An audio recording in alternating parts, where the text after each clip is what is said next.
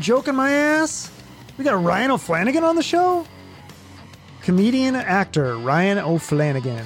Ryan has a 30 minute comedy special on Comedy Central. He's been on TV shows New Girl, American Dad, Corporate Dave, American Vandal, Adam Devine's House Party, so many more. Uh, he might be most well known for his online videos, either his solo stuff or the stuff he did with the sketch group Dead Kevin. If you Google Ryan O'Flanagan, Ryan Goes to Hollywood, I think you'll get a good taste of his work. Uh, that's how I found him. Uh, I think he's been killing it lately with his videos. He's doing these little videos in his apartment during the quarantine, or the quarantimes, as he calls it. Uh, I was really fascinated to, to pull back the curtain on this one a little and kind of see who's behind these uh, hilarious characters that make me laugh so hard. Um, I think Ryan is actually a really interesting guy, super nice, very down to earth. I had a great time interviewing him, and uh, he was very kind, answered all my questions. Uh, it's also interesting hearing about what goes on behind the scenes on some of these TV shows and the making of these videos. So enjoy it. Hello, Ryan. Hey, how's it going, man? Good. How are you? Pretty good, pretty good. All right. Nice, So nice and quarantined. nice in quarantine. Yeah. So what you were you doing? You were uh, you had to change the time a little bit. Did you have an audition or something exciting or? Nah, I got to just a lot of people asking me to just uh, shoot things for for free for them. Oh, okay. Like they know I love making content. I they had to shoot this little uh, web series for my friend real quick. oh, okay. This is in addition to your own stuff and the Dead Kevin. This is another one. Yeah, yeah, just just cranking stuff out. There's uh, nothing else. There's there's no excuse not to now. Right. used So, to used to be able to say, ah, I can't. so how did you socially distance as you make these videos, or how does that work? You figure small gatherings are okay. Yeah, that one that one was just filming on my own. I just sent it to them, and everyone just kind of plays their own part in their own uh, neighborhood. Just sends it in. So Oh, cool. able to do that one on my own. Can't wait to see Yeah. that one. So yeah, I'm a big fan of yours. Uh, I became a fan because of the probably because a lot of same uh, people uh, become a fan of the same thing. The Ryan goes to Hollywood video, uh, and so I'm I'm coining the term. Has this, this Yeah. Term been coined before? O'Fanagan. I'm an O'Fanagan. That's what I'm. I'm coining that term. If it has not been uh, There you go. coined. You coined it. Yeah, well, there we go. Awesome. So this interview should be a lot of fun. We're gonna I want to go over your background and your career climb, basically your whole life story. Try to do it in about an hour or so. So um, I- this is interesting. I, I did my my research here. I found out that you're actually you were at least I don't know if you still are, but you used to be a little bit of a loner. You prefer to be by yourself. Your parents were very quiet, very introverted, and you were kind of a nervous kid. That kind of surprises me. Have you kind of feel like you've grown out of your shell a little bit now, or do you still feel like you're that way? Heck yeah, I mean, I'm definitely still, uh, you know, I live by myself, which I like. I do like being alone. I Mhm. mean, especially during times like these. I mean, I got some friends that just have like nightmare roommates. I'm like, oh god, that sounds awful. I'd much rather Yeah. just be going through this alone. But yeah, but I was definitely, yeah, I was a pretty, I was a shy kid. I had a stutter. I had a really bad stutter when I was a kid, and that kind of stunted my speech a little bit, so me a little bit shy. But yeah, I kind of started coming out of my shell a little bit in high school and college. Yeah. So Yeah, you now were so stand up and stuff. Yeah, you were so nervous in grade school that you get so nervous you actually throw up. Right? True, yeah.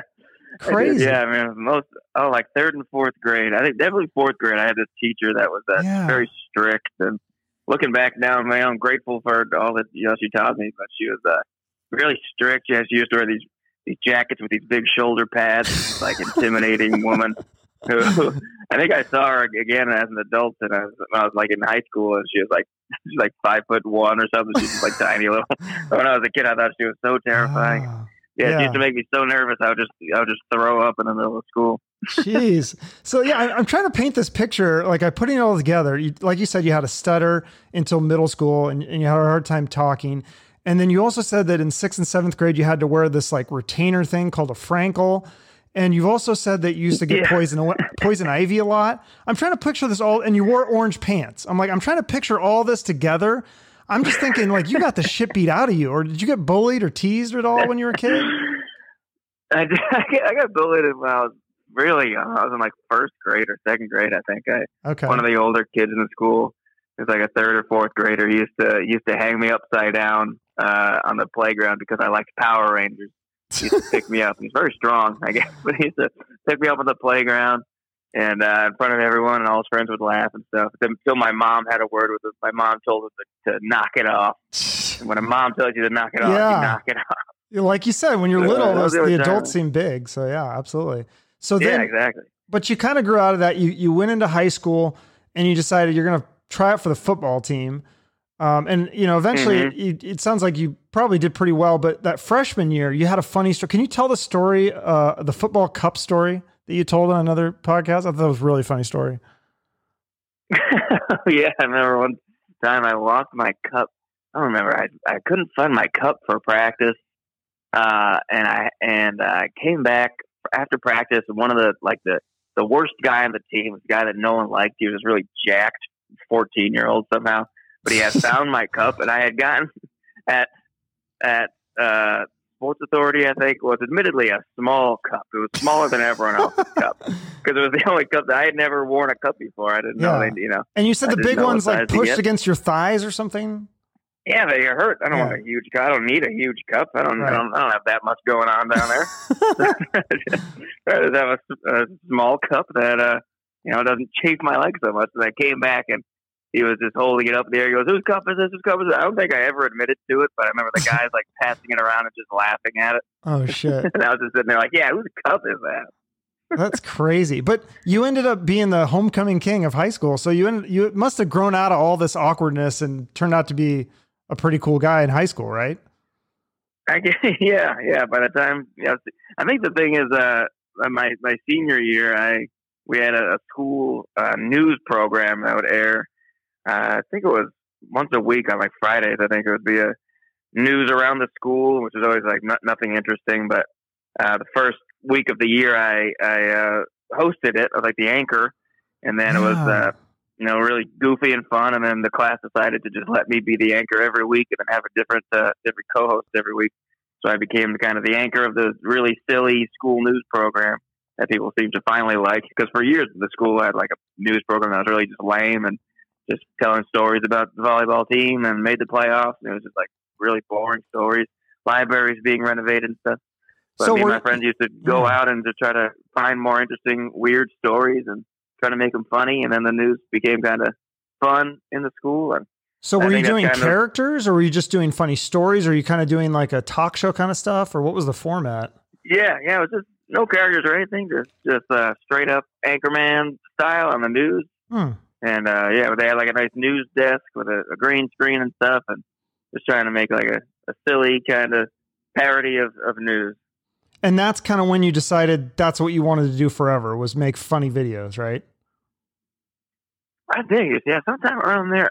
When I just like I had a lot of fun being in front of camera. And I used to make videos with my friends in high school for for school projects and for extra credit and stuff, Right. and make little ten minute videos and stuff. And I think that's when I decided I wanted to be an actor, and then majored in in theater in college. Right. Of got the ball rolling there. So who were your Still still working on it. Yeah, no, you're doing really well. Who are your early influences? You said Ben Stiller, Jim Carrey, Jack Black, Norm Macdonald. Um, were you a fan of like Sandler, Adam Sandler, and, and Chris Far? I feel I see a little bit of Chris Farley in some of your stuff. Do you, were you a fan of his? Definitely, yeah, I do get that a lot, especially like the the dead Kevin stuff. That's very. Uh, I kind of took on this kind of loud, uh, screaming, angry kind of character sometimes. Right, yeah. Kevin stuff. And uh, even some of the other guys in, in the group would say that I was kind of the, the Farley of the group. I kind of I kind of missed the Farley boat as a kid. I definitely was Okay. was on board with Adam Sandler and, and Waterboy and and stuff like that. But I definitely missed the Farley boat till till later in life. I wish I had been more of a fan earlier, but yeah, I didn't really start following Farley till uh, I lived out here in LA, and my friends kept telling me that I was acting like him and reminded them of, of him. So Ah, Okay, yeah, just kind of kind of new to the Farley gotcha. Farley world. Yeah, you might. You're probably maybe a little too young to to see that, and then there wasn't YouTube probably back then when you were super when you were younger. Uh, Right, but yeah, then like you said, you yeah you went to you went to Boston College. You majored in theater. You did some Shakespeare, and then you wanted to do stand up because of Dane Cook, and you you saw his special Vicious Circle, showed him backstage. You thought it looked really cool, and so you tried Yeah. doing kind of like you and you were kind of a Dane Cookish, as you say, stand up when you started, right? I was. I didn't realize it. I was just, uh, you know, I didn't, I didn't really watch too much stand up until I, you know, he, he became real popular around the time I was in like high school, uh, early college. I remember just yeah watching. I think it was Vicious Circle special, Mhm. where he's at Madison Square Garden, I think it is, and it's like a you know kind of uh, you know it's like sold out, and the, and the before the show starts, yeah, they show him backstage getting pumped up, and they're and they're chanting his name. They go Dane, Dane, Dane. And I was like, yeah, I've never thought of stand up as being such a cool kind of a, almost like a rock concert. Yeah. And uh, I thought, man, stand up is really cool, and that kind of inspired me to to try it. But he was really the only stand up I I watched at the time. Really? So you um, didn't watch any stand up like growing up in like middle school or high school or anything? Not really. Maybe just Huh. a few like uh few of like Comedy Central half hours. I remember watching Okay. Tommy Johnagin and, and Christian Finnegan and Jeff Dye and guys like that. But yeah, he was the first kind of huge names I kind of followed, and I didn't realize it, but I was very much uh, like uh, copying his style when I was first starting out on stage. And uh, and I, I but the first time I ever did stand up was I entered this uh, comedy competition in Providence, Rhode Island right. and it was uh, three rounds, and I made it to the finals uh, just based on bringing a bunch of friends to every show. I think. I was pretty terrible, but uh, my family, I had a bunch of family and friends would come out and support. That was back when people used to come out and support. It's like every once in a while, a few friends will come. But on my own at this point, but yeah, back then it'd be I'd have like thirty friends there from my high school would show up, and, and which must have been so annoying for the other comics. that yeah, that's what you're saying. That must have been like but that's how kind yeah, of I you mean, win those so bad. things, right? Isn't that you kind of have to bring a lot of people because isn't it based on the crowd cheering and stuff?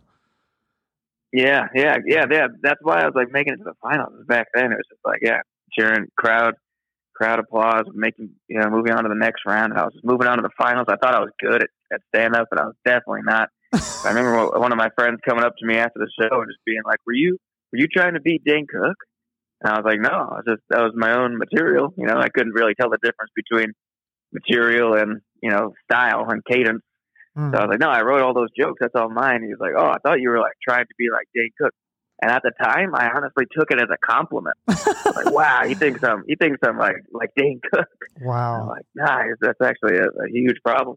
Yeah, I can't imagine the other comedians, the seasoned older comedians that were in that contest who were probably been doing it for 10 years and were probably really good, but didn't bring any friends out. And this 18 year old Dane Cook impersonator came out and just Yeah. his friends just pushed him on to the finals. I mean, God, I would, I would have been so pissed if that happened to me now. so yeah, you must have had somewhat of an ego enough to go, well, I'm moving to LA. So you moved to LA, and this is crazy. You had an 81 year old roommate that you met on Craigslist, and not only was he your Mhm. roommate, like you guys shared an apartment, you shared a fucking bedroom with this guy. An 81, and you guys didn't even have a bed. You slept on the fucking carpet, but it was cheap. It was only 463 a month, and you did that for an entire year. I don't know how the hell you did that. How does this guy? He's 81 how do you go through life and not own a bed that far? I mean, I get it. Like you just came out of college, but how did this guy not have a bed? Like, yeah, he was he was one of the most interesting people I've ever met. You know, like when I first, yeah, I met him on Craigslist, and I think we we talked on the phone once. Uh, so I heard his voice. When I heard his voice, I realized, oh, he's like an older. I thought he was like maybe in his forties. Yeah. Oh man, I was thinking, I was thinking that was that was old. I was like, oh god, I'm gonna be living with this guy in his forties. And then uh, so I arrive at his apartment. and He opens the door, and I was like, oh my god, he's this 81 year old man. He's missing a bunch of teeth. And he brings me in. The first thing he does, he sits me down at this at this dining table that he has. It's got like an overhead light right above it, like an interrogation kind of setup. And he sits me down and he goes, and he goes, uh, the the lease is only four months. After that, people usually want to get out of here. And I was like, all right, four months. I can do four months. And I and every every wall is completely covered, floor to ceiling, in boxes. He was a full blown hoarder, like straight out of the TV show. but he didn't have a bed. That's what's so fascinating to me. Yeah, well, I can't just get one bed. Yeah, he slept on a pile of three blankets. Okay. Uh, so I guess it was better for his back just sleeping on the floor. He gave me an air mattress, which is nice. I Oh. still have it actually. I still use it sometimes when I go Okay. camping and stuff. yeah. But uh, yeah, he used to. I used to. We used to sleep perpendicular. I sleep at his feet. he was wild. He was. He would stay up later than me. I don't know what he was doing. He would just be on his computer all night. He told me he was an accountant. I don't know what that really meant. Huh. Uh, and and- but he was he was bizarre. But I was thinking. I, I mean, that's why I'm so grateful to be in the position I'm at now, Yeah. living situation wise, living by myself. I got a one bedroom here, nothing special, but I'm so glad that I have just a place to. Imagine if coronavirus hit while I was living with that oh guy, my god! So I'm just yeah. stuck in in a room with him for a year, whatever this is going to be. Was it a so I was guess I it would a, have just had to was it a studio apartment or why didn't like one of you sleep in the bedroom and one of you sleep in the living room or something? he it was actually a two bedroom apartment that had a, a living room, kitchen downstairs, and upstairs was me and him in one room, and then these two video game testers in the other room, and I never Oh. spoke to them at all. Oh, okay. They just had their door locked, and they were just like playing video games for the entire year that I lived there. so it was never actually became friends four of you living there then. Yeah, four of us. Wow. We had we had one like wire shelf with uh, with four shelves. We each got a shelf to put our food on in the kitchen, and we just made it work somehow for a year. So, and was this the year where you did three open mics a night, and, you, and then you go to the gym until two a.m.? Yeah, man. I think yeah, and the living situation I think was part of it too. Because I just wanted to be gone. Sure, yeah. But yeah, it's a I work a full time job, just doing temp stuff, data entry, and then do a bunch of open mics, and then I'd go to the gym super late and get home at like one thirty, two o'clock, and I was just just trying to not be home as much as I could. 'cause It was Right. so depressing being there. Uh, yeah, that was a that was a brutal year. But yeah, I think it's, I'm glad I went through it. It yeah, a, a character building year. absolutely. So is that the and you, I, I read you did 820 or I think you said 820 open mics in one year. I mean, that's like. Is that a record? I feel Yeah, like that's like, like a record. I, have never heard of anyone else.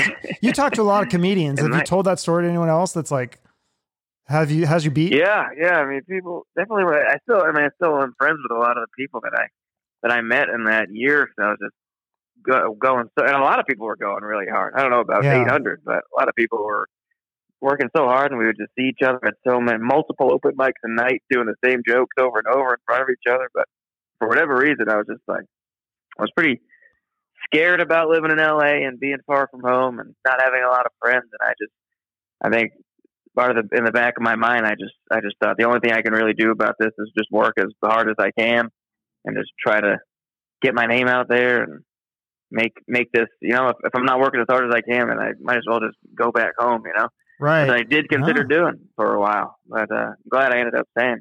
Yeah. yeah, you- I just I worked uh, way too hard. Now I'm the complete opposite. I don't work hard at all. well, you powered through, and then some of that hard work paid off right away. You got you met some friends, uh, Jack and Ahmed, and you guys started the the Dead Mm-hmm. uh, Kevin sketch group. You, you wanted to call it Laser Show, but that was shot, so they called it Dead Kevin. Um, and that's yeah, yeah. I did want to call it laser show. Yeah, so that and then that was uh, you guys had a pilot that you wrote for Comedy Central, and that was kind of like scripted, but that was not how you guys usually did the sketches, right? So is it mostly unscripted, or do you just have like ideas that you kind of uh, come in with and then just kind of work off the cuff? Yeah, I mean, uh, pretty much all of our sketches are are improvised. Uh, some of which we think we think of, you know, the, the idea before beforehand, and then we just make it work. And but a lot of times we'll just get together without having any ideas. We Hmm. kind of smoke some weed and brainstorm. Uh, but yeah, they're almost all uh, improvised. So when on the few occasions that we've had to write sketches for Comedy Central or for Funny or Die and stuff like that, they'll do like a quick series with us, and we have to send an actual script. It's just uh, we don't know what the hell we're doing. We we do our best, and then always without fail, every time we film it, it just does not stick to the script at all. Uh, Oh. Because we just uh, kind of have fun hanging out and trying to make each other laugh and stuff. Yeah. Yeah, yeah, that Comedy Central thing was tough. I mean, it was us and uh, two other writers that our, our managers hooked us up with. And so, so five of us total trying to write this pilot when we're not really good at writing at all. I don't think that was kind of a, a yeah, kind of our first foray into. That was the first pilot I ever wrote, and it was uh, yeah, kind of far with it. You know, I got paid Yeah. to write it, which was cool, but So- it was uh, Yeah, and then you have to you have to hard. pitch. Yeah, you have to pitch the show to them. So is that kind of like going into Shark Tank? Like there's a bunch of guys with suits that you're trying to like sell the show to them, basically, or Yeah, yeah. So yeah, the five of us would go in. I think we pitched to a few different places, Comedy Central and FX, and when it might have been early days of Hulu too, when Hulu Hmm. was kind of getting started, and, and uh, TV Land and stuff. And Comedy Central was the only one that liked it. okay. All those, and uh, but we have a good relationship with them, so we had a pretty pretty good feeling about them. So did and they? uh, yeah, they said, yeah, they just paid us to write the thing, and they gave us a few different rounds of notes and we Hmm. kept sending, and they, they kept saying it was too too stupid. It was too unbelievably stupid. Uh, no, no three people could possibly be this stupid. But that's you know that's our sense of humor. yeah, and no. ultimately, they ended up passing on it as if uh, never got to shoot it or anything. But it was a fun experience to get to write it. But so how does that work? Because like some of them, some of the Dead Kevin sketches are on like your Dead Kevin YouTube, and then some of them are on Comedy Central's uh, YouTube channel. So are those the ones that they that they paid for? Like, and did they did they bring in a camera crew, or do you guys still just use your own cameras, or how does that work? Yeah, yeah, those Comedy Central ones. That was a different thing than the than the pilot. That was just, uh, I think that was, yeah, that was before, it was maybe a year or two before the the pilot situation. That was, I think, 2012 maybe, uh, Mhm. when Comedy Central was kind of trying to get this new platform off the ground, Comedy Central uh, Studios, Comedy Mm. Central Digital or something, which was at the time was like comedycentral.com slash studios, which Yeah. is kind of, I think it was before a lot of the, the app started really taking off, uh, before the Comedy Central's Instagram and Snapchat were really a thing. They were still trying to get their website going. Yeah. Uh, but this was kind of, I think, the tail end of, of that kind of uh, world of people going to websites to watch content before everything was on apps now. But yeah, they just didn't. They uh, they put them up on their their YouTube and their website, and on their website they didn't really do well at all. Sure. They would get some, some of the videos would get like 80 views or something like that total. Because I'm like, yeah, no one wow. no one's going to comedycentral.com slash studios to like Yeah. watch sketches. Uh, but yeah, but now everything they put on their Instagram and Facebook will get you know hundreds of thousands of views. They kind of figured it out. Uh, but yeah, so but yeah, those sketches they would have uh, some of their team come over Oh. and uh, they had like some lighting and Okay. a sound guy, which we've never our our sketches are famously bad for sound, which is kind of part of our uh, it's kind of part of our allure. Yeah. But no. uh, yeah, it was cool to have them. Then they, they let us use our regular camera guy too to help to help out. Oh, okay. And That's direct cool. and stuff. So yeah, it's kind of collaborative collaborative effort. Then do you still do you still get like royalties from that, or is it just like you got a flat rate and then they just get all the rest? Yeah, that was just a flat rate. I forget what it was. Probably something paltry. But, Yeah. but it was cool, especially at the time when we kind of new to stand up and Sure. Yeah. finally got to, we got to have Comedy Central attached to something that we're doing. Felt really cool. I feel like growing up watching that network and stuff. Yeah, and then so in the, you're doing stand up, you're doing Dead Kevin, and then is this around the time you're starting to do commercials too? Like I saw you in a Taco Bell commercial. You had like I think an internet commercial. That's got to be a pretty Yeah. lucrative gig, right? I mean, that's cool because like you could come in and work a day or two, and then and then does that get a royalty like every time they play the commercial, or is that usually a flat rate as well? Yeah, commercials are definitely uh, where the money's at. You can get a, Mm. a national commercial. I didn't start. I don't think I got my first commercial until maybe 2015 or something. Okay, And I haven't done too many. I've only done maybe seven or eight. Three of which I've been Taco Bell though. For some reason, Taco Bell. Just I have a real Taco Bell look about me. Um, do you like but- Taco Bell? Are you a fan of Taco Bell? Like legitimately? I am. I am. Oh, that is good yeah. stuff. Yeah. But I remember one one of them. One of them I had to actually eat uh, a bunch of Taco Bell, and that you know spit it out in between takes. But Yeah. that was uh, I was absolutely disgusted by it by the end, and my mouth was totally burnt because they needed like the steam to be coming Oh. off of the cheese and stuff. Oh, But uh, yeah, commercials are certainly certainly where it's at. Unless you can get on like a TV show or something. Most of my friends that are, you know, at kind of my level that are getting by on their own are getting by on commercials. You know, unless you can book something huge. But Well, when you said yes, yeah, to, they're they're the way to go. When you said yes to do this podcast, I was like, I got to tell him, and I'm sure you've been told this before, like you should be on on Saturday Night Live, and then come to find out, you auditioned for Saturday Night Live. Um, you had a tape of you doing uh, uh, those Magellan commercials, Jellin. Are you Jellin? You kind of had a, a Mhm. spoof of that that you did at Stand Up at the Laugh Factory. And one of the SNL people saw that and they uh, submitted it to the SNL people or whatever. Um, so then you had to do a tape. Can, do you want to tell this story? I'll let you tell this because you, you tell the story, and I was like on the edge of my seat. I was like, oh, this is so fascinating. Like all the steps you had to go through, and then like you know, obviously you didn't get it because otherwise you probably wouldn't be doing my podcast right now. But it's a cool story either way. Yeah, Like, I would. oh, you would really? Cool. That's awesome. Yeah, it was it was bizarre. I've never thought about really being on SNL. I don't really do. I can't. I'm I'm terrible at accents. I'm pretty. I do like characters and stuff for my sketches and stuff. Yeah, but, uh, yeah. I, I can't do accents. I can't. I don't do like voices and stuff. I'm pretty talentless when it comes to that kind of stuff. Did you But, uh, try to do you know, that? Have you have people on tried to do the because you you said your tape had six or seven characters. So did you? I mean, and, and you kept moving through the Yeah, right. yeah, yeah. I would, I would try to do a couple of them that uh, would have like accents, and then you I send in a version to my manager, and she'd be like, "Let's let's take those out. Those are pretty bad." But, uh, but then yeah, it ended up being like a yeah. So they saw that that video and they had to they made me send in a tape. It was a five minute tape of characters. Um, and then I think my manager at the time recommended that I do like three and a half minutes of characters and then a minute and a half of this joke that I would do that was that she really liked. And I, I think she thought that they really liked it too for some for whatever reason. I don't really know. Uh, but I sent them the tape and and they liked it, and they had me do a uh, a showcase here in LA that that Lorne Michaels was going to come to uh, at I think it was at IO West out here in LA, and it was a real packed audience. It was like an SNL showcase, and a bunch of people that ended up being on SNL were would would were there. But didn't Like first John Milhiser you, was there, and Noel Well. yeah, but didn't first you go to they flew you to L.A. to have drinks with the uh, producers and stuff, and you said Seth Yeah, Meyers was that that have one? been- yeah, I forget the. Yeah, I forget the timeline. Maybe that was yeah. And I- then you said- yeah, then- And then there was a showcase in L.A. on my and- birthday. Yeah, yeah, that's right. And you were happy but stressed Yeah. out. yeah, I was stressed out because I was like fighting with my girlfriend at the time, and she like had big plans for my birthday, and she was going to be so upset that I had to like leave. And I was like calling him, was like, "Does it have to be this weekend?" Because like me and my girlfriend are not doing well. And I really just wanted to hang out this weekend.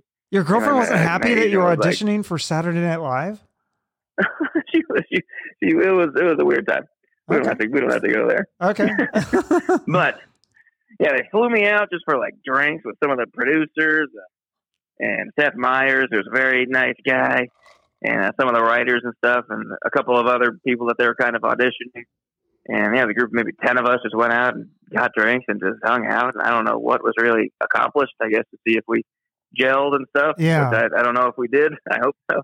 But uh, yeah, then the showcase in LA happened. And Lorne Michaels was there. He's sitting dead center. There's like a light in his heart. I don't think he even meant to, but there was this light right on him, right in the, right in the center of the crowd. Are you nervous? And uh, yeah, I was. I was pretty nervous, but I was pretty. I have no idea what jokes I did, but I did really well. Everyone did. Everyone did really well.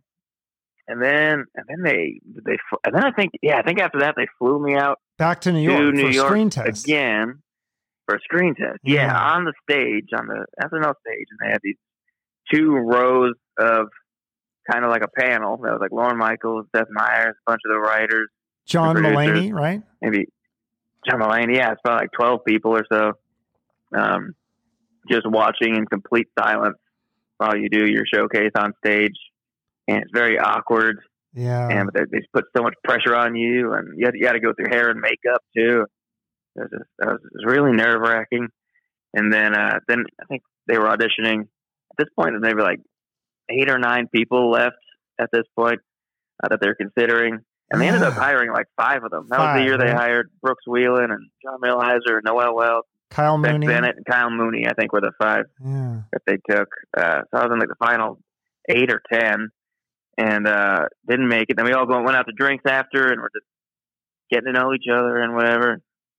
And uh, it's kind of this, awkward. Yeah. Didn't you say we get it, but also you said that you you think you did pretty well in the audition part, but it was the meetings afterwards where you had to like talk and network and schmooze that you kind of struggled with that. And then you got to meet Lorne Michaels and you walked into his office and he's behind his desk and you walked in and you said, Hi, I'm Ryan. And he says, I know.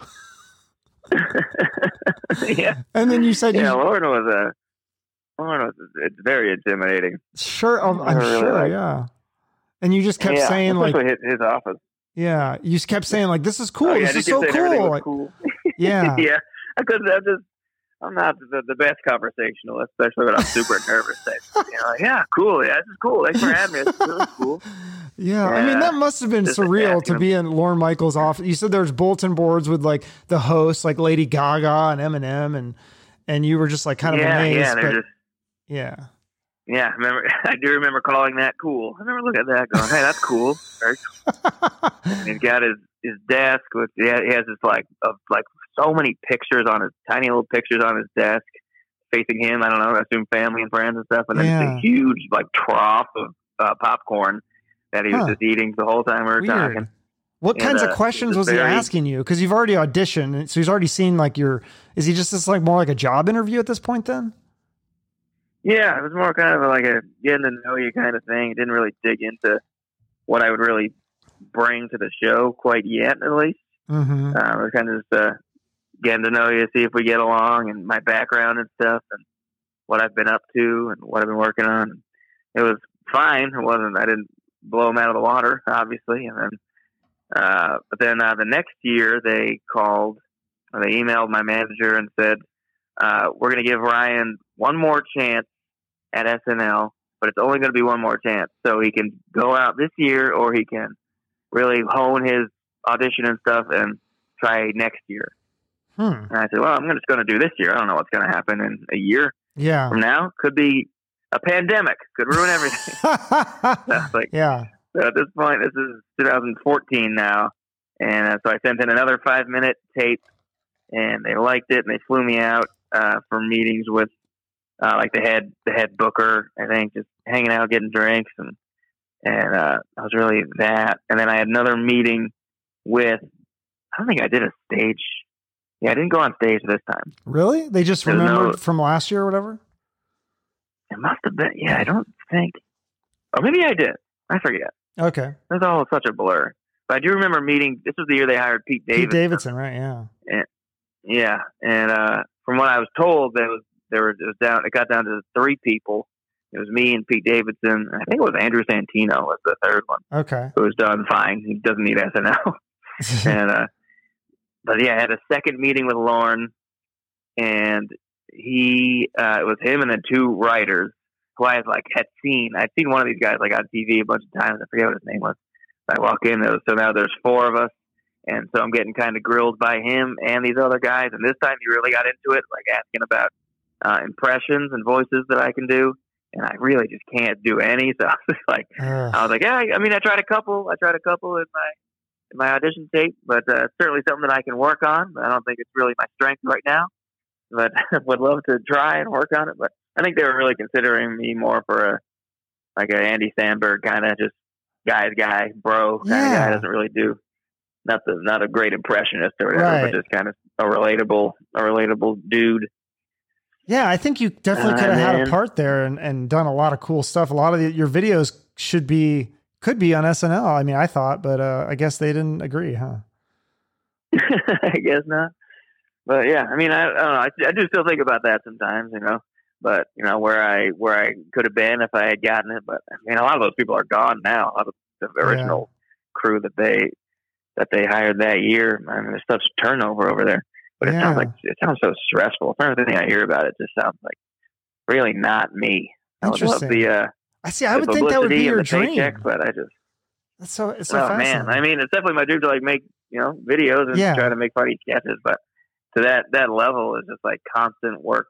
You know, for most of the year, you know, morning till night, they're just they're just cranking out stuff, and oh man, that sounds like that's a little too much for me. Too much. stick to my uh, my apartment, do sketches for free. All no right. one knows who I am. Well, so besides the commercials in the SNL uh, audition, then you did land a big role. You got this one, uh, an episode of New Girl, and that, that was, was that pretty much your first big TV appearance.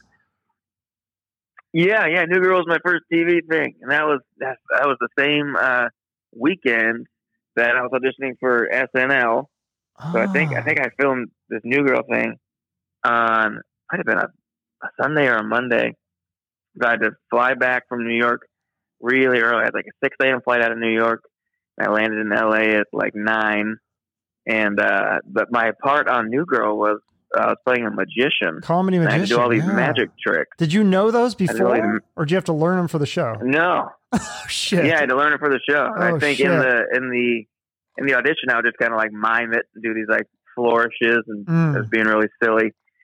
And uh, so, I, so they actually Fox had to send a magician to my apartment teach me these tricks. no way. So this yeah, this magician had to come to my apartment, teach me these tricks. This is like the day before I was leaving for SNL. Oh shit! So I was all like stressed out about that. And he comes over with these big like rings and stuff, and like Yeah. fake fingers and stuff. And he comes over teaching me how to do all this stuff. And he's like, "All right, practice this weekend." So I had to like practice. I was practicing at the airport. Oh, my I was God. like flying back from New York with my big, you know, fake metal rings and stuff. Just practicing my tricks. And got off the straight. Didn't even go home. I went straight from the airport. Took a took an Uber straight to set uh, for New Girl, and they were so nice. And that was at least something I could talk about with them, telling them about my adventures in New York. Which I was, I was grateful to have like a, a talking piece. yeah. To at least seemed like I was kind of doing something with my career. I was trying to talk to Zooey Deschanel and not seem like a like a loser. You know? Oh yeah. So you Uh, make her yeah, I in laugh in the scene because I was thought I thought you were so funny. I was like, is she like cracking up or, or did you was she just a professional the whole time? And She was great. She was uh, she was a uh, she was super friendly. She told me she said you're gonna have your own show someday. And I was like, wow, that's probably probably not true. she was super nice. Yeah, she was just like like down to just talk in between scenes and like fun lines and just joke around. She'd call me Rye Guy, and I was like, man, we could. I'm gonna be friends with. I'm gonna be friends with this person. And Did you wanna date her in up real- talking 'cause- to her ever again? in the show, you you oh guys God, date, but love. oh you. uh, yeah, dude. After that, after that shoot, I was just like smitten for days. I was like that that cartoon with like birds flying around in my head. Oh, like, oh my gosh, she's just such a just like beautiful, sweet girl. Just like a classic American, like icon girl. was she single at Turned the out to time be or? super nice. No, no, and I didn't know Oh, either. Okay. But she, uh, at the end of the day, her boyfriend uh, pulled Oh. up in this like ridiculously nice car with a bouquet of a bouquet of flowers. Oh my god! right. Jesus okay. Christ! That's just like he probably wins. Uh, Yeah, she was so sweet. She let me take a picture and stuff. Oh. Yeah, she was. She That's was still a cool story, though. Jeez, she's a pretty Yeah, big yeah. thing. Like she Yeah, was was in my uh, Elf and all that, and like she's pretty famous. Yeah, yeah. Yes Man stuff. with Jim yeah, Carrey. that was my first ever. Yeah, yeah. She's been in a, a bunch of stuff. So yeah, that was my first. That was my first ever TV thing. that's cool. And then you got to do. I watched this last night. Uh, you were on an episode of Adam Devine's House Party. Now that guy seems like such a fun guy. I don't know if you're a Workaholics fan. I love Workaholics, and some of his other Yeah. roles, he always kind of plays the same guy. He seems like such a cool guy to hang out with. Like, is he like that off camera? Because I imagine a lot of people want to like buy him a beer or do drugs with him. Is he is he like a big partier off screen, or is it all an act? He's he's awesome. I've never done drugs with him, but he Oh. definitely does drink, which is you know he was. We filmed that season in Hawaii, which is ridiculous. hmm Uh, seasons before that, first season was just in L.A. I Yeah. had some friends were on that season, and then next season was in New Orleans. I was like, oh, that's cool. We got to go to New Orleans. I had some friends on that season. And my season, the one I booked, was in Hawaii. And I was like, wow, I got by far the best season. That is The awesome. to Hawaii. Yeah, a nice resort. And I met Adam, and he was like the coolest guy. And he, we were like, we had this like barbecue, uh, of luau before, uh, before we started shooting. And um, he was like, "You want to be on my uh, uh, cornhole team?" He's like picked me out just because I look kind of like I would be good at cornhole. Because I look like because I also look like I eat Taco Bell. Yes, it's kind of the same family. You're being that Venn diagram is Yes. yeah, yeah, exactly. And so we played cornhole, and I was. It's the worst performance of any activity I've ever done in my life. I could not hit the Oh, shit. board to save my life. Because you're nervous. Like, and I was nervous because Uh, I thought I'm also just not good at cornhole Oh, usually. I'm not like okay. terrible, but this but this day I was just like I was nervous and I was Oh. like drinking and I was it was just a nightmare. And we got just destroyed by this this other team. And I was just like I was like texting my girlfriend. I was like I just I was just on Adam Devine uh, cornhole team and I couldn't I couldn't hit a single one and I just want to die. I was like it was such a rough start.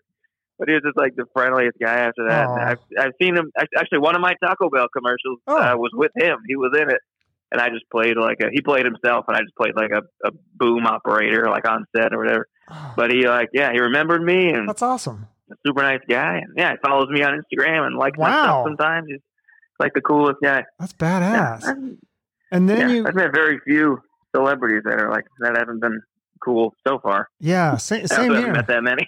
Yeah, I know all the podcasts I've done. I've always like, I always thought because I worked in education for years, so I always thought, um, you know, half the teachers I work with are so nasty and mean, and I always thought celebrities were like big, you know, big dicks and real cocky. But they're like most of the celebrities I've had on my podcast have been like super nice and like over the, almost like over the top nice. Where I'm like, why you don't have to be this nice. You you could be like an asshole if you wanted, but like they're like down to earth. Yeah. It's crazy. Um, so Yeah, exactly. moving along in your career, then you get your another kind of a big break. I'd say would be American Vandal, the season one. It's uh, produced by uh, Funny or Die people. This is such a funny premise. Somebody drew dicks all over the these teachers' cars. Speaking of schools.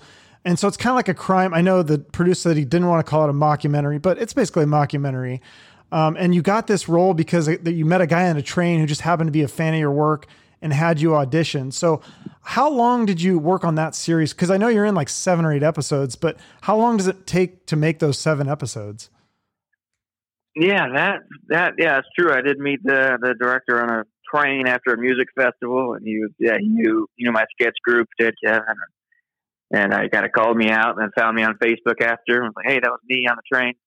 going to audition for this Netflix thing I'm working on? I did. I honestly didn't think it was real. I thought Yeah, you thought he was full of shit. yeah.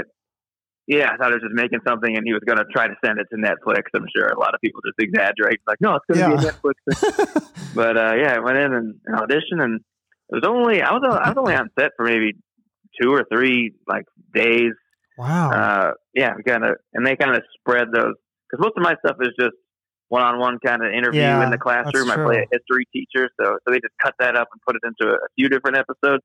So there's only two Huh. two or three uh, different settings that I'm actually in in the whole show, maybe four. But yeah, we were able to bang those out within a couple of days. So I don't know how long shooting. Shooting probably only took like a couple of months.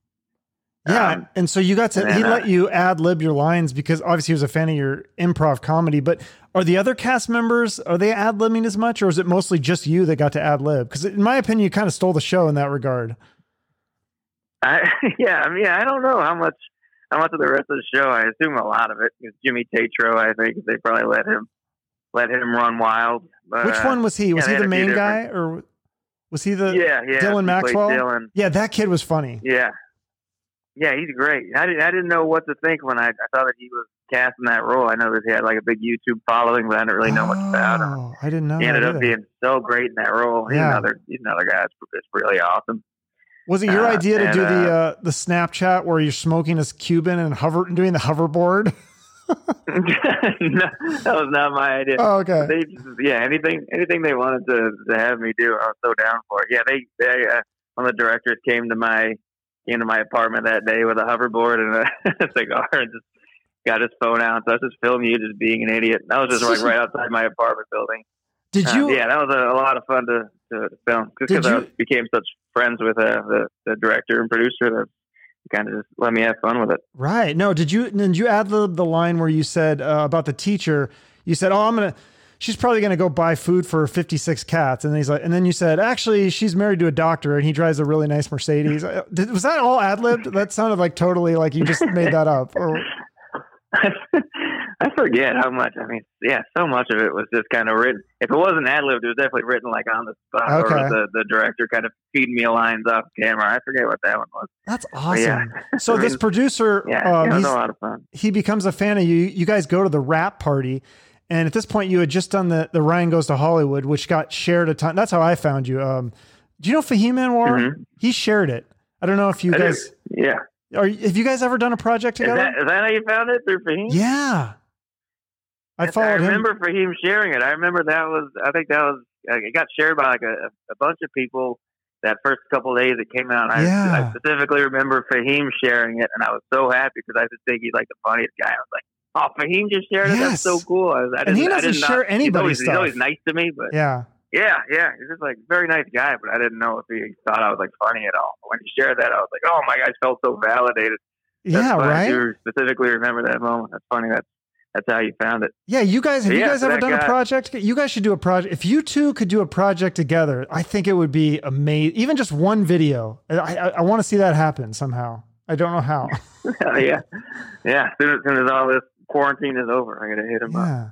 So, but anyway, so the American he's awesome. the American Vandal guy, the producer, you talked to him about uh, about that video at the wrap party. Can you can you explain to the people who are in the business, like what is it like to go to a wrap party? Is it as glamorous as it sounds? Is it pretty cool? Is it like secret kind of thing, or is it just it's just like a regular party? Yeah, I think it was just. I mean, I haven't been. To, I mean, it's like really the only one I've ever been to, but it was. uh It was cool. That this kind of fancy bar, and a lot of people are are dressed, you know, pretty nice. I, I was I was not. I think I was. I think I was underdressed, if I recall correctly. Okay. I'm usually underdressed at these things. Okay. Uh, I was wearing like a, just a button down or something.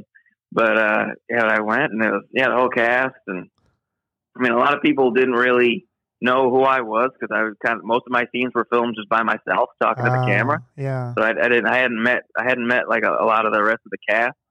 But then after they kind of saw some of the footage from the first couple episodes, then they knew who I was. And they were like, oh, "Hey, you- you're the history teacher. I remember seeing you in the script and stuff."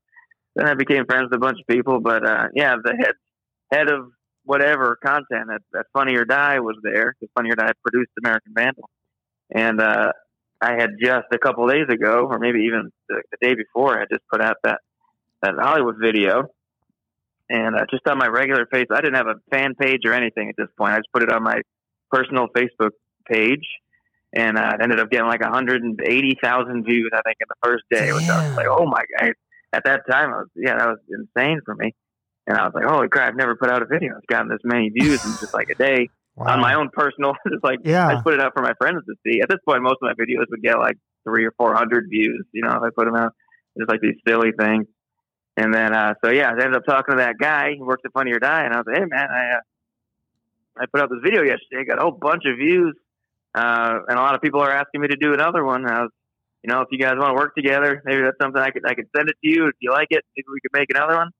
He said, yeah. So I, I sent it to them, and they said, all right, well, let's do three of these and see how they do, uh, in like in different cities that I was at for various reasons. I think I had three cities that I was going to go to coming up for stand up shows. Um, there Perfect. DC, DC, Reno, and one other one I forget. Uh, and they they would gradually the three the Funny or Die would put them out, and they were getting more and more views. I think the third one was Reno, and that one got really blew up and got you know uh, like three million views or something. And then Funny or Die reached out and all right, let's make uh, a ton more of these. They ended up making like 30, 30 something of them, Oh. and yeah, it became kind of got kind of went off the rails a little bit and started just becoming this ridiculous uh, character that was just screaming the same catchphrases over and over, and it got old after a little while. But it definitely got me the the vast majority of the following I have now is, is from that. So Uh, how so how do kinda, you, you know- how do you do that with the people around you in the video? Like, do people interrupt you or look at you weird, or do you have to get them to sign, sign a waiver at all if they're in the frame? How does that work? Yeah. that was actually a, a big part of the reason why I wanted to stop doing the videos because they're they're very they're so embarrassing to do out in public, just acting like an idiot. And I would wear I would, I would find the dumbest hat I could find. I'd wear these really stupid uh, uh like sport sunglasses, Folkleys, as you call and I would just yeah yeah yeah right. fake Oakleys. And I would just be like screaming and Yeah. mispronouncing stuff in public, and I would just like scream it and say the line, and then people would look at me, and I'd have to just like you know look down, look at my phone, just walk away, walk away real quick. Oh my. God. Sometimes if I like if I got the take wrong or if I, I missed it or Oh, something, I have to go back and do it again. It was just like super embarrassing. Uh, and yeah, I remember one time in, in like the, the, the Napa video, there's this, there's these like uh, footsteps on the sidewalk that teach you how to do this dance, some sort of a polka or something. okay. And I remember just like in the video, I was just like filming myself, kind of just uh, doing this dumb dance, just making a, a dumb face on the sidewalk, making a fool of myself. And then I stop and I stop recording, and there's just this like picturesque, beautiful family on the sidewalk, just like waiting for me to finish so they can get around me. Two parents and their like beautiful children who are just standing there looking at me, oh waiting for me to stop filming myself doing this dance. I was like, Oops, sorry. You can have a good day. Yeah. Yeah, So you have, like that. I just got very, very Yeah. sick of doing. do you use your phone on a camera phone, or do you have like a special camera actually, or the tripod, or? I mean, because it doesn't. They no, all look the same. my phone. Yeah. Oh, that's hilarious. And Mhm. then that's what Funny or Die wanted you to keep keep that same kind of look to go with it.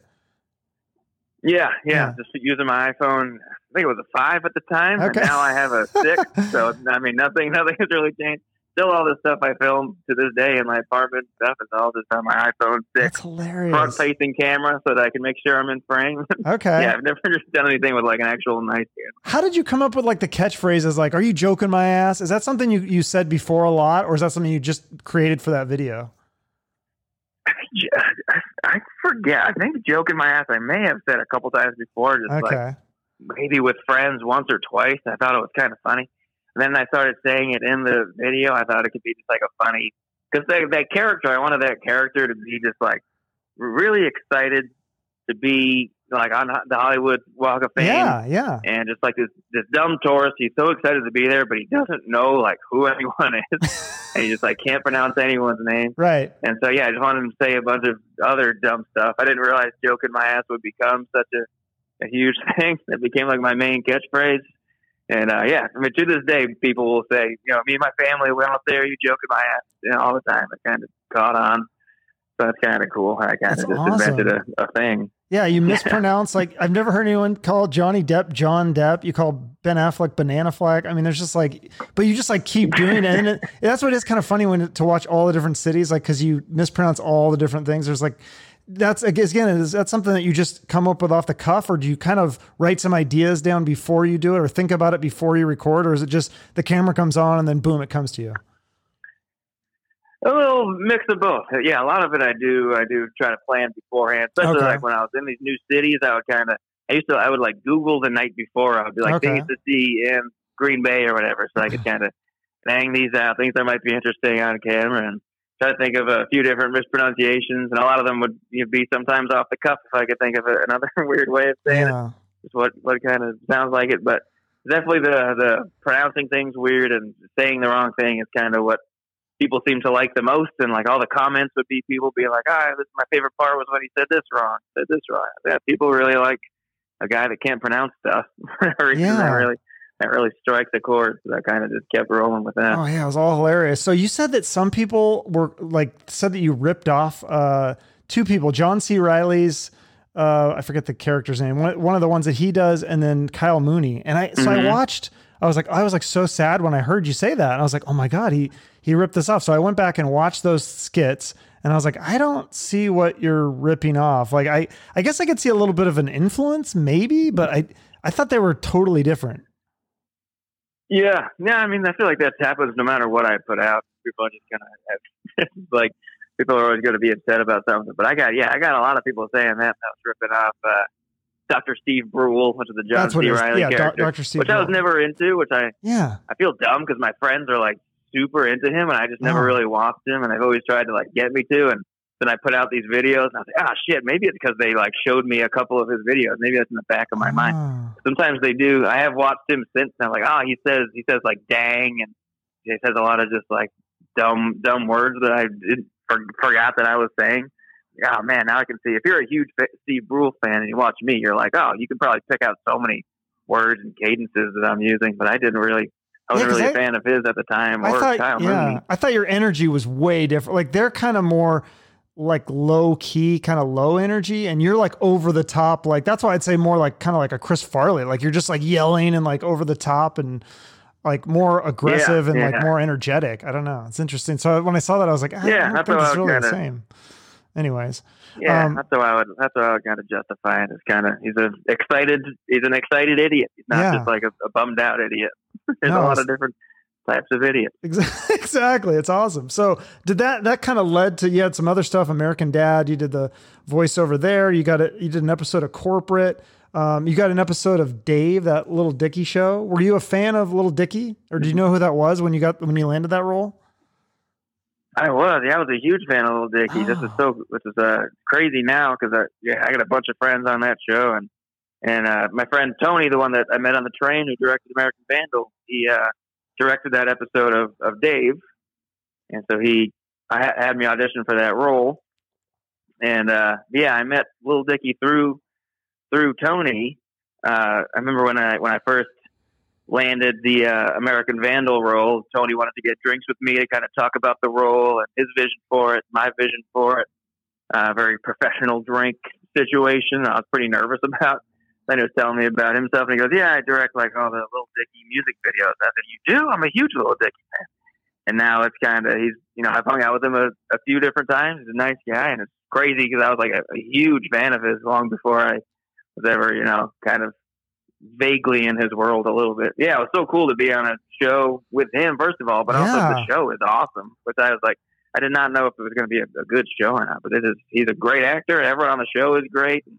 I'm just such a huge fan of the show. Yeah, I want to watch. funny. It's made me yeah. all- cry. It's it's great. I watched your episode and I was like, oh, this is, I mean, your, your role was, you just had kind of a cameo at the beginning, but I watched the full episode and I was like, this is actually like a really good show. I want to watch the rest of the episode. So it was cool. And yeah, then- yeah, that episode in particular was crazy. I was like, that's a real emotional uh, bipolar episode. It's, it's weird that I was in that episode. My role is just like another dumb guy that comes out of the woods and just says something stupid. Well, it's then funny. it goes into this yeah, like real serious kind of mental health issue thing. yeah, he's doing the, uh, the Lil Dicky thing where, you know, he puts his two fingers down and then he's posing with these gangbangers. and it's like, they're doing the same. They're like, oh, you're doing the Lil Dicky. And they're like, no, we're doing C for Crips. And he's like, uh, can we take that Yeah. picture down, please? I was, I was laughing. That was yeah, funny. Yeah, That was pretty genius. So, yeah. but then you got your Yeah, own, so uh, funny moments like that. Yeah, you got your own Comedy Central special in 2018. That must have been pretty. I mean, that's got to be one of your biggest goals too, right? To have your own uh, comedy special on Comedy Central. Yeah, yeah, that was really cool. That was, uh, and that they filmed that in New Orleans. I think they filmed all of them in New Orleans, all the half hours. That was uh, Yeah, and so, so, you went out. fun. I did lose. uh, You lost your voice the night before doing karaoke, right? yeah, I did. A little too much karaoke the night before. I lost my voice. A lot of people say you can't tell. I honestly, I still haven't watched uh, the, the special. I don't. Yeah. I hate watching myself do stand up.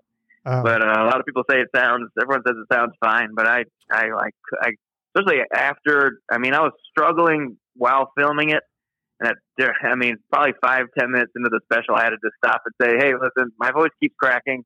I'm going to be honest. I went out and I did karaoke last night at this bar, and then the crowd just like loved that. yeah. And then uh, I was like, Were the gonna edit this producers- I got to tell you guys. Were the producers pissed at all, or is that pretty common that they have to kind of edit those things up? No, I mean, I don't think so. I think every yeah, everyone at Comedy Central is, is very, very cool and very friendly. It's like a lot of good relationships there, and so I kind of felt comfortable just like saying that. And I mean, I was I the the my the the song that I lost my voice at. I was on stage with a with a Comedy Central employee, so a lot of people were like giving her crap for like putting me in that position. I'm like, no, it's not her fault. We both wanted to go up and do Evanescence together. That's a And, hard uh, song to yeah, sing. It, is, and I did I did the girl part too, which is Yeah. I, sh- I shouldn't have uh, used that register. but uh, Uh, but uh, yeah, I was just struggling through the set, and my voice kept cracking and giving out, and I had to start jokes over, and I was trying to drink water, and and then uh, then after the set, I mean, pretty much as soon as that set was over, and I walked off stage, I mean, there was just no sound coming out of my coming out of my voice for the whole rest of the night. It was just just whispering the whole rest of the for the next like two days. It was insane. I never lost my voice like that before. that's well. And then and then the next year, I had a friend that was out there helping, uh, working with Comedy Central, helping with like planning and producing and stuff. And I, I forgot she was even in New Orleans, but she just texted me one day and she just goes, uh, she goes, I'm in New Orleans uh, with Comedy Central, and everyone here is using you as an example of what not to do. I, was, I responded, I was like, what? oh what does that shit! mean? She was like, oh, because you lost your voice. I was like, oh god, Wow. Like- Whoops. I'm, I'm a I'm a cautionary tale now for That's future uh, half hour taping. That's hilarious. so, what else have you auditioned for besides SNL that you didn't get? Was there other big roles that you like TV shows or movies that you auditioned for that you were hoping to get that you didn't get?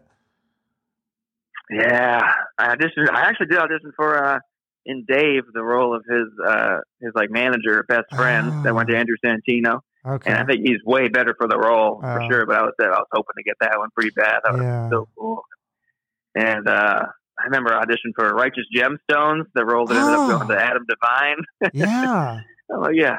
Sometimes I get sent out on these auditions I have no chance at, and I just see these like big names get it. I'm like, yeah, why not even? Why not even go out for that? That's but uh, yeah, stuff like that. Those are big roles. Yeah, that would have been cool to get but one of those. Yeah, yeah. Forget else? Yeah, I didn't. do- It's a lot of do a lot of commercial auditions that uh, I'll see on TV and be like, yeah, okay. That's, it'll just be like big someone that just looks absolutely nothing like me. It's like, oh, that's what they wanted. That's, Oh. Why did I audition? Weird. How many auditions do you have to do Yeah. a week as as a actor in LA?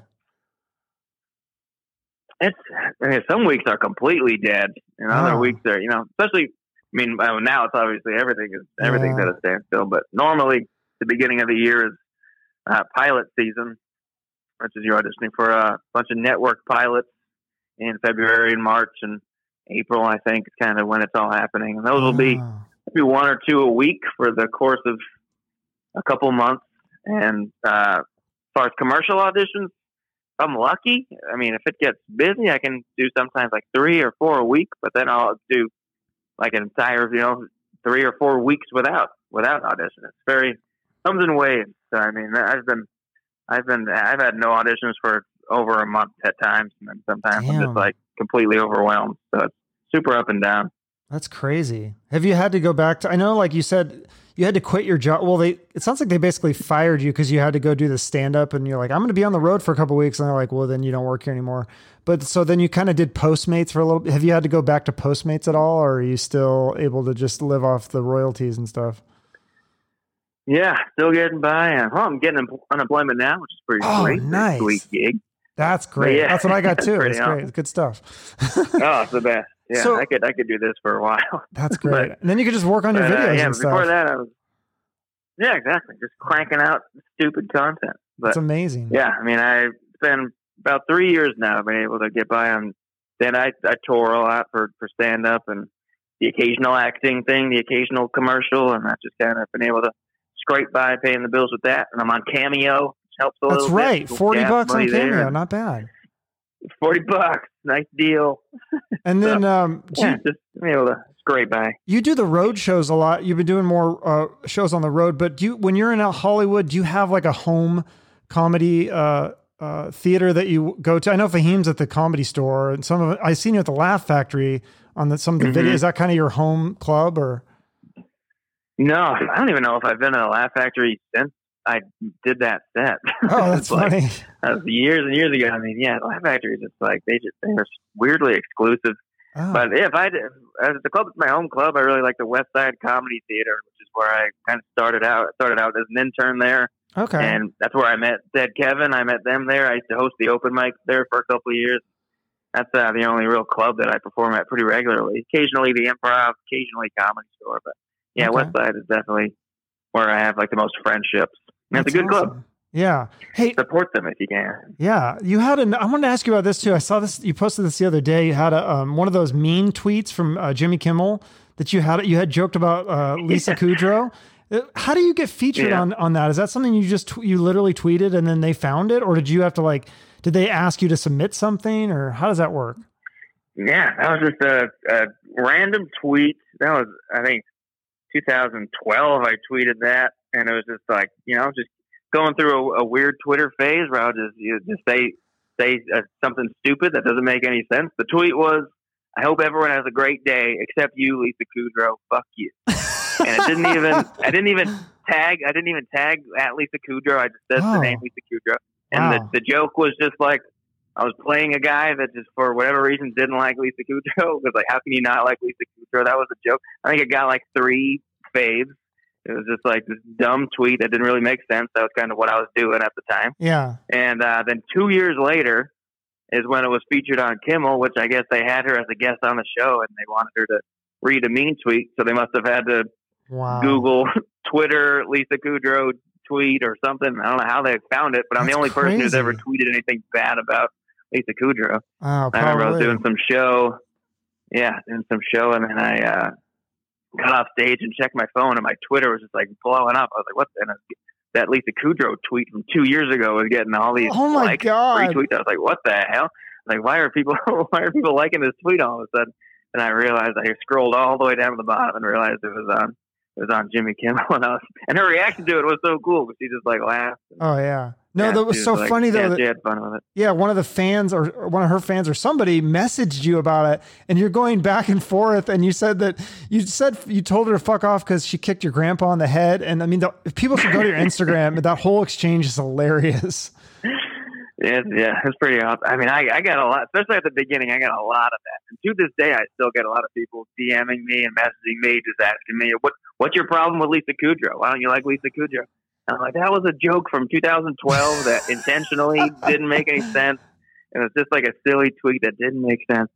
Uh, that was the point of it. But I, yeah, I mean, to this day, I'll get messages like that. But at the beginning, yeah, Friends Yeah. Mafia came at me hard. I had a lot of people coming at me being like, this jerk doesn't like Lisa Kudrow. I'm like, you don't get that that's a joke. What is wrong with you? Yeah, course, you've said that a lot of doesn't like Lisa Kudrow. Yeah, you've said a lot of the the college crowds are overly PC and scared to laugh at things or upset by trigger words. Like, is that harder doing comedy now? Like, there just seems like, do you ever worry about offending people in the PC culture? Like, I know in your coronavirus video, you said it was all the Chinese people's fault and they'll be punished accordingly. I mean, of course it's a joke, but d- did did you get any blowback from that or other jokes that people are offended by? Oh yeah, for sure. Oh, really? Yeah, definitely got blowback for that, which I I think blowback is my favorite thing to get online at this point.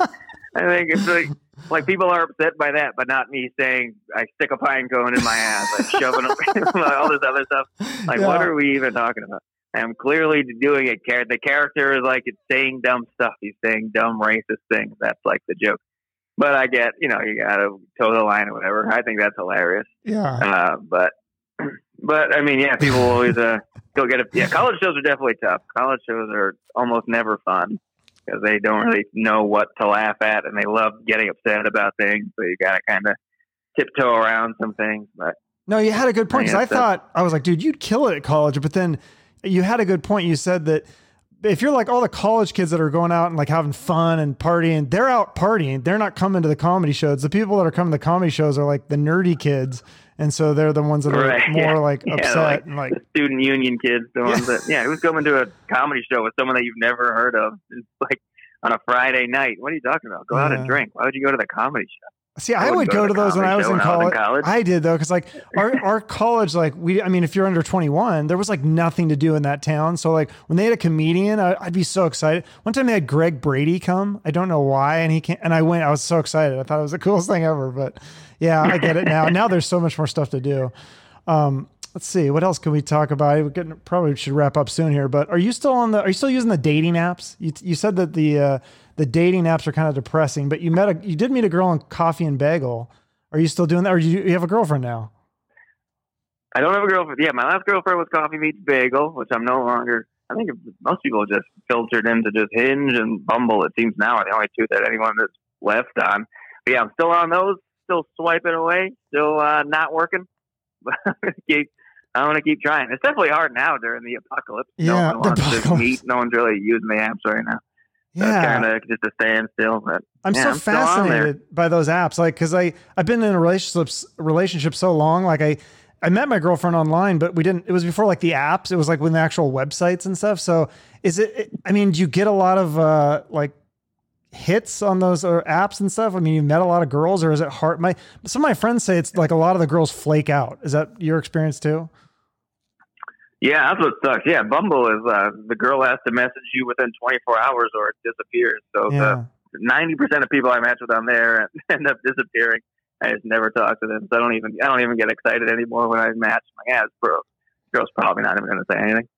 But uh, yeah, I mean it's it's a wasteland out there. It's the only way to meet people right now, and it's uh, an impossible way to meet people. That's a bummer. so you don't get girls messaging you that saw you on TV or saw your comedy or anything and trying to hit on you that way. No, no, very rarely. Every once in a while, someone be like, "Well, match," be like, "Oh, I've seen you on this." That's happened like three times. But yeah, Oh, for the most part, for the most part, it's a dead zone out there. Interesting.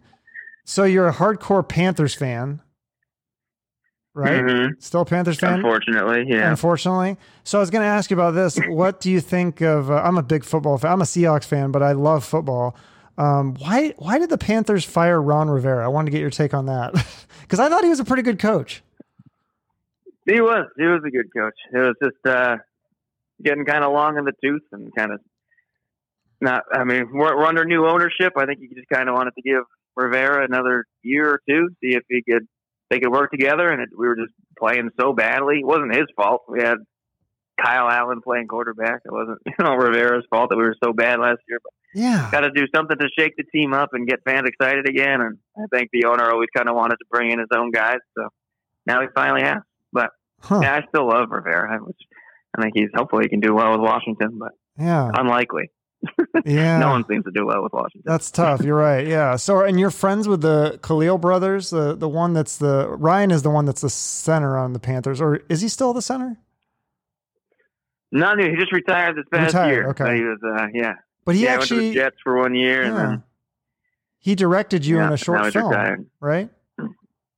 That's right. Yeah, yeah. He, I met him. I just had like a meeting at his production company that he has with Blake Griffin, and got to meet him and freaked out and took a picture and stuff. And was like, completely in awe and starstruck. And then he ended up reaching out on Twitter and said he watched a bunch of my stuff, wanted to work together on some things, and we just become good friends ever since. I was talking to him a couple days ago, and yeah, I want to you know start banging some stuff out, start working together. He's a super cool guy.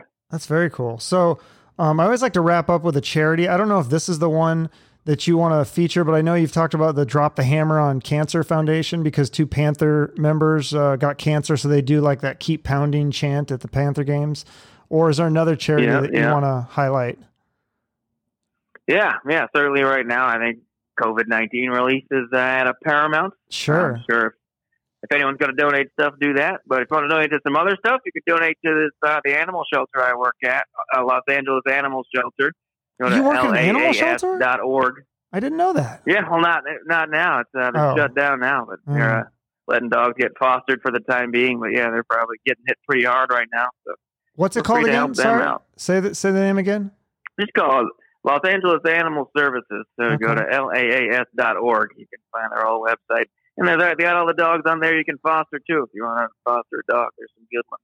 Okay, cool. I'll put that on the notes for this episode. Well, Ryan, uh, you've done some amazing things already with your own Comedy Central special, starring role on American Vandal, voiceovers on American Dad, hilarious YouTube videos. I'm excited to see what the future holds for you. Um, you got a role in the Block Island Sound movie coming out. Can you tell me about that and when when is that coming out? That's from the writers of American Vandal, so I'm kind of excited for that. That should yeah, be fun. yeah, yeah. It's good. It's a small role. It's like a my first feature film, but uh, yeah, it's a kind of a sci-fi mystery thriller. I play kind of this straight man. and It's not a not a huge role, but it's still pretty cool. I'm not sure when it's going to be out. Yeah, we filmed that last year back home in Massachusetts and Rhode Island. So was fun to get back there for a bit. And yeah, I got to see the final product. It's pretty awesome. I think it hopefully it should be out sometime later this year if I was to guess. Is it going to be in uh, theaters or will you they'll shop it to Netflix or, or theaters or somewhere or Uh, yeah, I think yeah, I think there are plans to shop it to Netflix. Okay. Hopefully, uh, I don't know what's what's going on as far as meeting and stuff, but yeah, that'd be cool if it can get on Yeah, those those guys, uh. Kevin and Matthew McM- McManus, I think their names are. They produced and uh, they also produced in Kuro, the Mhm. Cobra Kai show, which I'm a big fan. I don't know if you watched that show, but I love that show. So that's I'm excited to see what this. Uh, oh, I did not. yeah, I'm excited to see this movie. Yeah, so, yeah, they do good stuff. anything else that you have in the hopper or anything else you want to promote? Uh, no, not really. You find me on social media at Ryan O'Flan on Instagram and Twitter. That's really it. Mostly just Yeah. Cranking out cranking out content on my on my social media right now. I'm lo- dude, you're killing it with these videos. The coronavirus tips, the corona coronavirus. Uh, what'd you call it? Ticks and trips. And uh, yeah, six and trips. dude, you Always got to mispronounce. you you freaking had like four or five in a row. It was like boom, boom, boom. I was like, dude, you are on fire with these. So I hope you keep cranking that stuff out. Everybody should go check out your Instagram. I, I think you post them everywhere. You post them on Twitter, Instagram, Facebook. So whichever, pick your poison. I guess that you're posting the same stuff on those. So a lot of people can see it. I think Mhm. the uh, the uh, oh the smush button that was one of my favorites. Where just go ahead and smush that like button. That thing has like uh, seven hundred and sixty thousand views on Twitter, which is I'm like I don't know why it has Yeah. more on Twitter than YouTube and Instagram, but for some reason it's, it's It's you think it's going to hit a million on Twitter? I don't know. It seems to have it seems to have petered out. Yeah, that's the first time I've ever had something go big on Twitter before. I've had some Facebook and some YouTube, but never Twitter, Did cool. 'cause it got somebody- retweeted by a few. Did, oh, did it get retweeted by some big people or something? Or It must have been. I guess my friend was telling me someone that has a big podcast that I've never heard of retweeted. Oh. it. I know Karen Kilgariff retweeted it. She's got a bunch of followers. So I don't know, it kind of took off last week. It was bizarre, but I'll take it. Hmm. yeah, take it. Awesome. Well, I wish you uh, good luck in the future, and uh, uh, it would be interesting to follow your career. I hope you just keep cranking out those videos because I love them. Thanks, man. Thanks for having me. Yeah, if you ever get to Phoenix, I'll definitely come see you. I'll try to bring an entourage. If you do, do you ever do stand up here? Never done stand up in Phoenix, no. Oh. But I've been there a bunch of times. I got an aunt that lives there. I go visit every once in a while. Yeah, there's like four or five comedy clubs here. So yeah, if you can, I'll try to bring a bunch of people. If you just let me know if you're ever coming here. Right on. it'd be awesome. Okay, cool. Well, thank you so much for doing my show. I really appreciate it. Of course, man. Good talking to you. All right, you too. Bye bye. Bye. So many great stories. What a ride that was talking with Ryan from quiet, shy kid with a stutter and a retainer to the homecoming king. And then he went back down he was sharing a room with an 81 year old man. And then he went to acting on some of the biggest TV shows out there. So I'm excited to see what he does next. I'm loving the video content he's pumping out, and I hope that continues. Uh, make sure to follow Ryan on social media Twitter, Facebook, Instagram, YouTube. He's on Venmo. He's on that site Cameo. For 40 bucks, he'll send you a personalized video. I think I might actually do that since I forgot to ask him to do any clips for my podcast. A hilarious guy. I hope you enjoyed the episode. Let me know what you think, uh, either by reaching out to me on social media or you can write me a review on iTunes or Facebook. Um, thank you for listening. Thanks to Ryan for taking the time to come on my show. I hope to have many more great episodes coming out soon. Until then, have a great day or night.